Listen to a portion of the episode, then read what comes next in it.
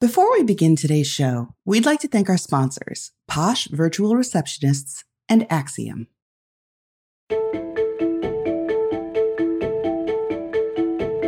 Welcome to the Modern Law Library. I'm your host, Lee Rawles, and today I'm joined by Kevin M. Kruse and Julian E. Zelizer. They're the editors of a new collection called Myth America Historians Take on the Biggest Lies and Legends About Our Past. Gentlemen, thank you so much for joining us. Thanks for having us. Great to be here. Just to start off with, Kevin, could you talk about how you and Julian began working together? I understand that there was a previous book that you worked on together. That's right. We're colleagues at Princeton University in the history department. We co taught a course uh, when Julian joined the department on uh, U.S. history since 1974. Uh, and we decided to turn that into a book. So we wrote a book called Fault Lines, which is a history of the United States since 1974. So we we worked together on a past project and we're looking for something new. And Julian, how did the idea for this collection come about? Well, I think different things were going on. Part of uh, it was just us observing what was taking place in the public square and hearing uh, in the media or seeing books coming out or just reading social media and seeing so many things that were at odds uh, in terms of thinking about American history with what very respected, good historians have been writing about and finding for decades at this point. And we felt there was a need to respond. Part of it was there's just a lot of very good historians who are out there, whether they're trying to use social media like Twitter or on op ed pages or television, offering insights and trying to contribute to these important conversations on issues like race relations or immigration. And we wanted to give them an opportunity to kind of expand and to write in the form most natural to all of us short, punchy, accessible, but detailed essays that give a full picture of what historians have been working on in all these realms of the American past. And let's get to the title Myth America. Now, some of our myths, I think of, oh, you know, George Washington and the cherry tree, but those weren't precisely the kind of myths you were talking about. Kevin, you wrote about the Southern strategy. Could you talk a little bit about how you selected this as a topic for Myth America and what you think myths do to us as a nation? Can they be positive, or do we just need to really be looking at what the actual facts of the history are? Well, we need to look at what the actual facts are. I mean, I, I would say there are some myths that are, you know, maybe myths clearly, but but not pernicious. And so the, the example of Washington with the cherry tree is a good one. That inspires our children to be honest. I'm fine with that. Uh, it's not, you know, leading us astray in terms of contemporary policy or, or closing off options for what we might do in the future. Uh, but a lot of the myths we tackle are, are much more politicized myths, uh, ones that are meant to distort the past in an effort to twist how we understand the present and the future. And the Southern strategy is a good example of that. And, and this came about from some uh, work I've done on Twitter in responding to people who, uh, in just the last decade, have started to argue that there was no such thing as a Southern strategy. Now, this was, if you told me a decade ago I'd be fighting uh, against people who were claiming that that was a myth, I would have laughed at you because it was just so standard and central in the narrative of what historians and political scientists knew about uh, the past. And in fact, the Republican Party itself had tried to reckon with this. You know, um, uh, Ken Mehlman, the chairman of the RNC, apologized uh, to the NAACP about 15 years ago for the Southern strategy. Michael Steele, another RNC chairman, apologized for it. Uh, there was an effort on the part of the party, it seemed, to reckon with this past and turn the page. But in the last decade or so, there's been a new cottage industry on the right, which has decided not to reckon with its past, but to pretend it never happened. And so there have been those who've asserted that the Southern strategy, which was the Republican effort to win over white Southern conservatives who were segregationist by making peace with segregationists, that this was all a myth. Uh, but it's simply not true. It's it's obvious and laid out in plain sight. It's in the documents of the Nixon administration and Goldwater. It's in the uh, it's in the archives. It's in the public commentary at the time. It's in these people's memoirs. They talk about it openly. So the idea that this is somehow fabricated just simply doesn't hold water.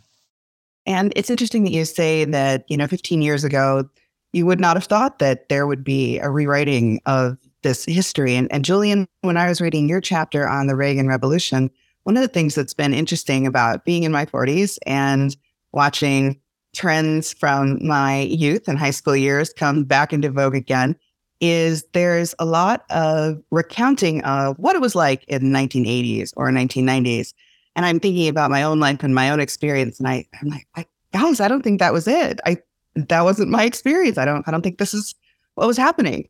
When you looked at the 1980s, what are some of the things we tell ourselves now about what was going on that just aren't backed up by the data and historical recountings that were actually being made then?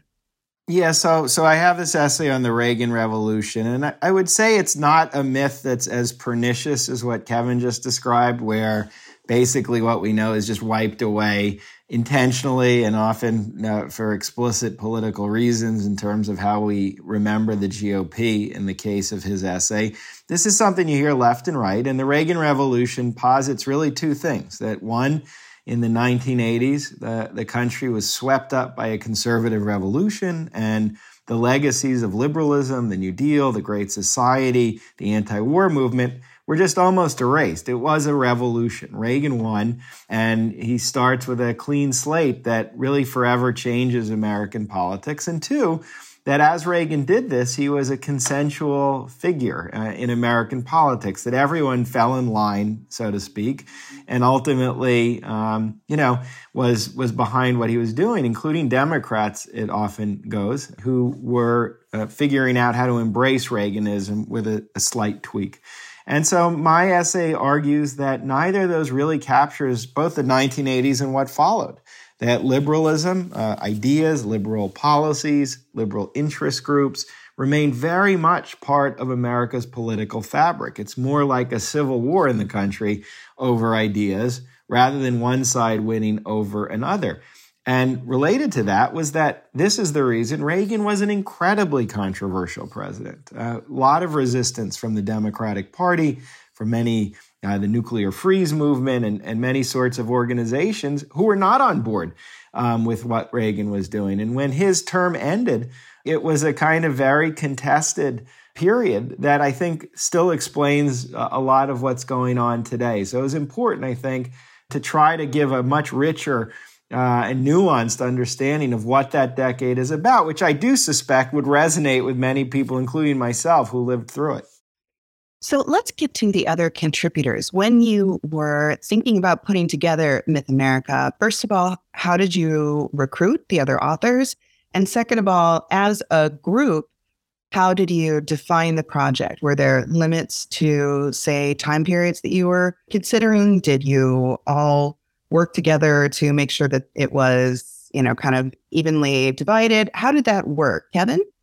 It started with uh, just us responding to what's been going on in the last few years. There really has been a, a general assault on American history, uh, and largely coming from the political right. Uh, we saw this in, in, the Trump administration with the, uh, uh, the, not just his claims about you know where his administration stood in American history, but distortions of American history itself. The 1776 project that he, he advanced to have a uh, what he called patriotic education. We've seen it in recent years, even after the Trump era has come to a close at the state level with campaigns in Florida and Texas and other places against certain kind of uh, textbooks. And even beyond that, it's been all over social media. There have been uh, efforts to uh, to rewrite the past in ways that simply don't fit with the historical record. So we started with addressing some of the biggest issues that are out there. So again, for Julian and I, it was the Southern strategy and the Reagan Revolution.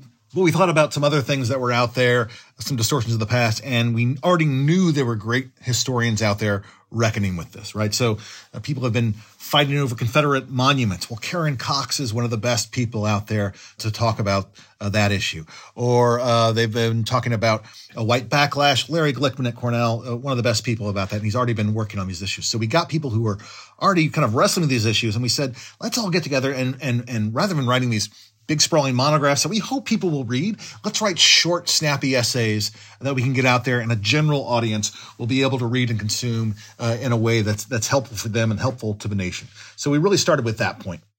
Fascinating. Well, we're going to take a quick break to hear word from our sponsors. And when we return, I'll still be speaking with Kevin M. Kruse and Julian E. Zelizer about the book they edited, Myth America Historians Take on the Biggest Lies and Legends About Our Past. You're no stranger to compromise. You're a lawyer. But getting the legal team you need is a compromise you shouldn't have to make. Like when you have to invest in hiring a full time generalist lawyer when you need a highly specialized IP counsel, or when you don't want to bring in your external law firm with their partner level price tag. Axiom can help you match the right legal resource to the right matter at the right cost for the right duration. No legal leader should compromise their high standards, and with Axiom, you don't have to. Learn more at axiomlaw.com/aba. Are you looking for a podcast that was created for new solos? Then join me, Adriana Linares, each month on the New Solo podcast. We talk to lawyers who have built their own successful practices and share their insights to help you grow yours. You can find New Solo on the Legal Talk Network or anywhere you get your podcasts. Welcome back to this episode of the Modern Law Library. Although the Modern Law Library is, you know, we look at a lot of things that are directly relevant to lawyers. And neither of you, as far as I know, as an attorney, lawyers I find are fascinated by history. And you know, my own father, who was an attorney, you know, his his undergraduate degree was in history, and and that helps when you're looking at you know case histories and backgrounds. But I have to say, one of the chapters in here, I had fallen for this myth. This is Akhil Reed Amar and its founding myths. So, working with attorneys and, and talking to them, they love the Federalist Papers, talking about the Federalist Papers. And really, uh, James Madison's number 10 holds kind of a hallowed position for many of them. They go back to it continually. And I assumed, oh, that must mean that at the time, Federalist Paper number 10 was very influential. And that doesn't appear to be the case, according to him. Could you either one of you speak to that because I think Federalist Paper number 10, like I said, has a real place in people's hearts who are uh, in the law. Yeah, this is a piece by uh, Akhil Amar at uh, Yale Law School. And, and what he shows are, are two things that, if you think about them, are are actually a little obvious in, in retrospect. One is that we think of the Constitution as being Madison's Constitution, uh, but as Akhil shows him at peace, uh, it was, of course, George Washington's Constitution. He was the uh, the, the, figure that all eyes were looking to, not uh, you know kind of the young, uh, I think still teenaged James Madison at the time, but rather the hero of the, of the Revolution. And so they were taking their cues uh, from him. The Federalist Papers are certainly an important part of that project, but uh, um, uh, Madison wasn't the only one. He had two co-authors. And uh, as Akhil shows in that piece, uh, Federalist Papers uh, two through eight were actually much more relevant and much more um, compelling to those who were drafting the Constitution uh, than Federalist 10 those are the ones that were actually reprinted and redistributed during the time that the Constitution was being written and you know talked about much much more so than Federalist Paper Number Ten. That's exactly right. My next question is going to be to you guys as historians. Obviously, I think you both have expressed how you feel that this is a dangerous period for our country as there's a battle about what is history. I also think about how we are not funding history departments in universities terribly well. And I just want to talk to both of you. You both have mentioned the importance of social media to historians, offering another way to get in touch with an audience and, and really discuss what your research is showing. I'm going to ask both of you, if you don't mind, what this social media approach has meant to you as a historian and where you think we will be able to discuss these historical matters as a country moving forward. Uh, Julian, I'll start with you. Yeah, I think look, it's it's been good and bad, like any form of technology. The the good is it's broadened the opportunities for historians, many of whom some are high profile, some are not, uh, but to intervene in some of these debates, not only uh, through a tweet or, or a Facebook post, uh, meta post, forgive me, uh, but also even putting documents out there along with their comments on issues as they emerge. It's a quick media, it's a somewhat democratic media, and it's one that I think has just given us opportunities to hear from many different scholars, some, you know, from medieval scholars to scholars such as ourselves which otherwise might have been much harder. The, the guardrails are not uh, quite as strong in social media as they are in other parts of the media, where there's also a lot of good work taking place from historians. And obviously, the negative is the guardrails are not very strong.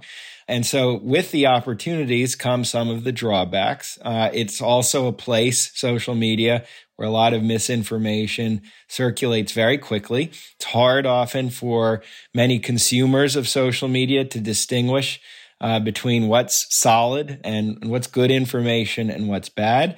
And it's also very hard to stop uh, the dissemination of things that are simply un- not true, uh, not disputed. That's one area where both of us encourage and are excited by genuine debates, but where things just don't match up with what we know. And so, for me, uh, overall, I still think it's it's a it's a very good uh, development. It's been very useful, and we're trying to capture some of the voices from that arena in the book. Um, but we both are aware of the real drawbacks that this has resulted in. And Kevin, can you respond to that?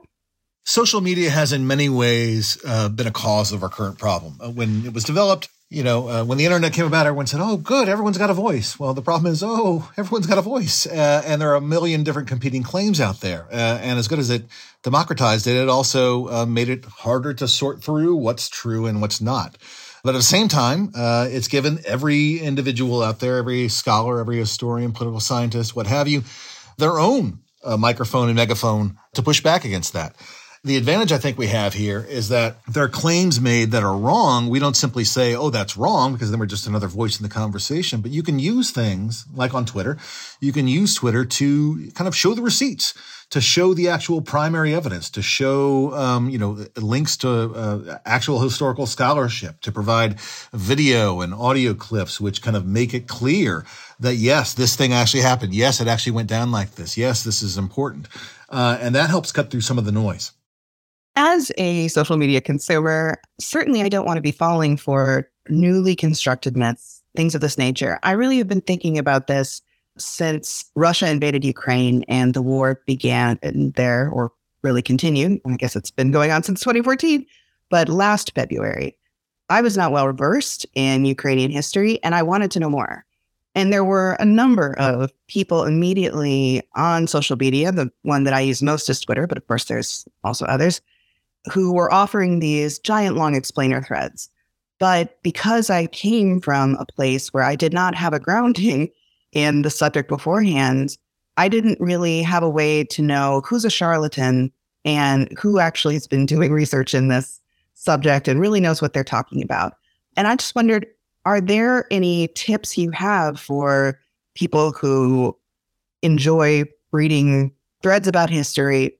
Are there any tips you have for things that may tip you off to be like, oh, actually, this person may not really know what they're talking about, might not actually be grounded in this area, and you may be just consuming more myths. Yeah, I mean, look, some of it is incumbent on the consumer because I think what you're saying is a big problem and risk. And you have to look up who you're reading. Uh, just because you read it on Twitter doesn't mean it's good or true. Um, so, I mean, that is literally part of what we're trying to do in the book. So, you're taking someone, for example, like uh, Glenda Gilmore, a, a phenomenal historian uh, who has spent her career writing about civil rights and race relations, has deep knowledge, not just in documents and facts, but in the literature and what historians have debated, um, where there are genuine debates that continue and where there are things that are just not true. And, and she's spent and devoted a whole career to this. So she's on Twitter, but you read her. And I think you can get a better sense of confidence that what she is saying has merit and value. You might not agree with it, um, but this is a serious voice, but you, you need to look at who you're talking about or who you're reading. And I just think it's, uh, it's easy not to do that. You also have to expand. Social media is one tool, but if you're really interested in learning about what's going on in Ukraine and Russia, I don't think your education could end there. I mean, then if you're serious, do more reading in, in other forms of journalism, in, in books, uh, online classes. But I, I think some of that is really essential because that gets back to some of the limitations of social media, not just limitations, but ways in which you can easily get pushed into directions that are just not very accurate uh, and don't add value to your knowledge.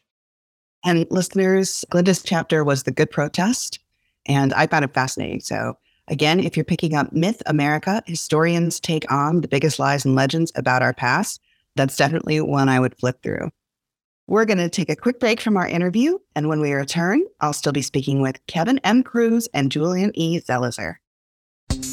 Today's legal news is rarely as straightforward as the headlines that accompany them.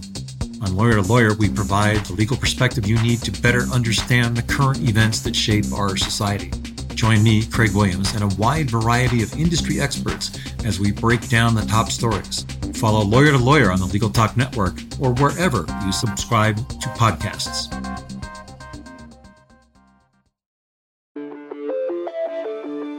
The Digital Edge Podcast, where the law and technology intersect.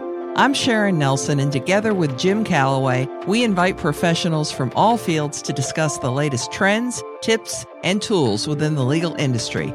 Stay up to date on the rapidly changing legal tech landscape with the Digital Edge on the Legal Talk Network.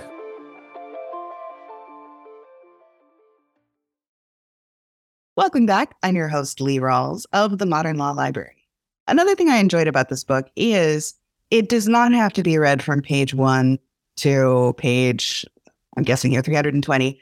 You really can pick it up. As you said, these are easily digestible chapters. I, I would say most of them are about only about, you know, let fewer than fewer than 20 pages. And I really enjoy books like that where if I only have, you know, say half an hour of time, I can dive in and learn about a specific chapter. So that I'm just saying to my listeners, uh, it's something that I enjoyed about Myth America. Is that something that you both worked on when you were in your editing process, making sure that each of these, while you know addressing a particular myth and that's the theme of the book, you still can pick it up at any point and enjoy a chapter individually? Yeah, absolutely. I mean, the, you know, this was a collective project and we thought about the chapters and, and maybe some points of overlap and connection between them, but by all means, they can be read uh, on their own terms, uh, uh, individually. And we wanted them to be kind of a resource for people who, you know, if you hear something about uh, the New Deal the Great Society, the Reagan Revolution, you can just dip in and read that chapter. You know, you want to talk about civil rights protest or America First, you can just dip in and read that chapter, and that's and that's fine on its own.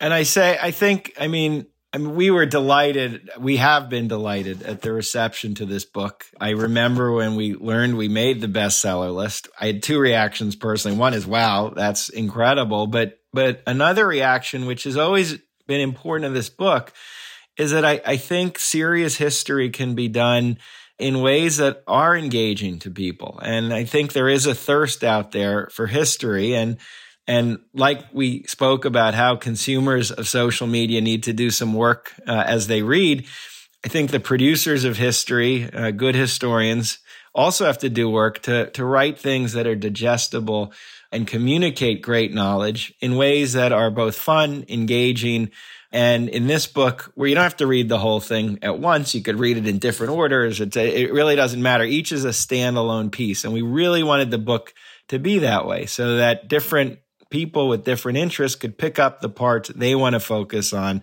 or they could read different elements of the book at different periods.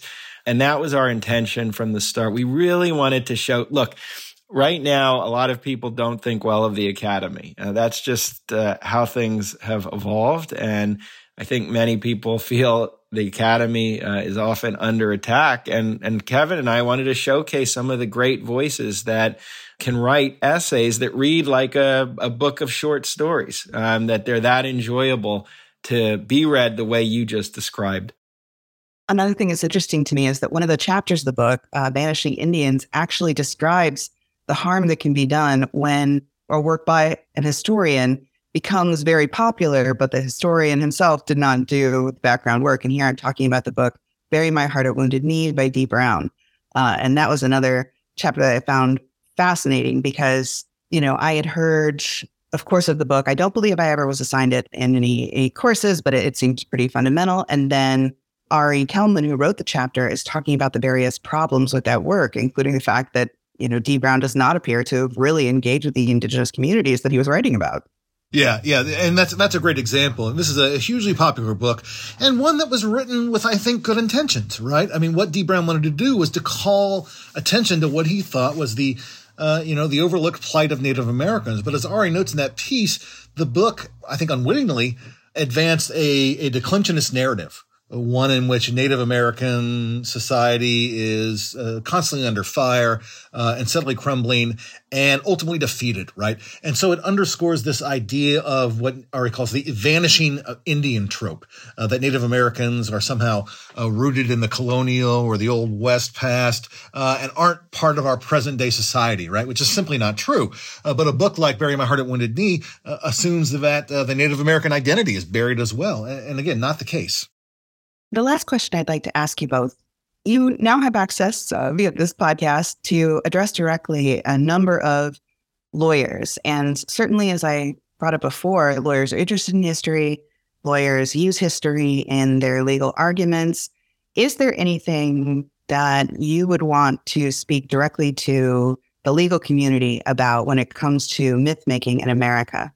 Well, I mean, look, lawyers and the legal profession, as as I think you mentioned earlier, are fundamentally historical in how they think of interpretation and how they think of understanding what legal decisions should be today. So there's a natural fit between the two uh, professions. There are specific parts of our book that are issues lawyers deal with all the time. Again, whether it's dealing with uh, what were some of the founding arguments that uh, were being made about democracy in this country, or questions about policing and urban unrest um, that often follows cases of police harassment or violence that I think would be very helpful to lawyers uh, dealing with some kinds of questions. But ultimately, uh, I would conclude by saying there's a synergy between what good lawyers do and good historians do. Uh, yes, the first thing is to marshal the facts and to find as much evidence as possible, which is an unending process. There's always more evidence to find, but the key is you're looking for it.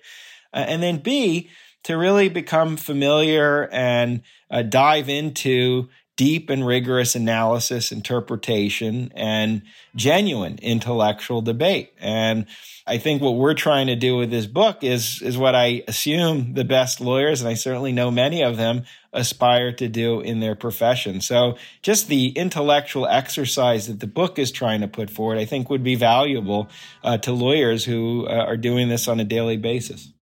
Well, thank you so much, Julian.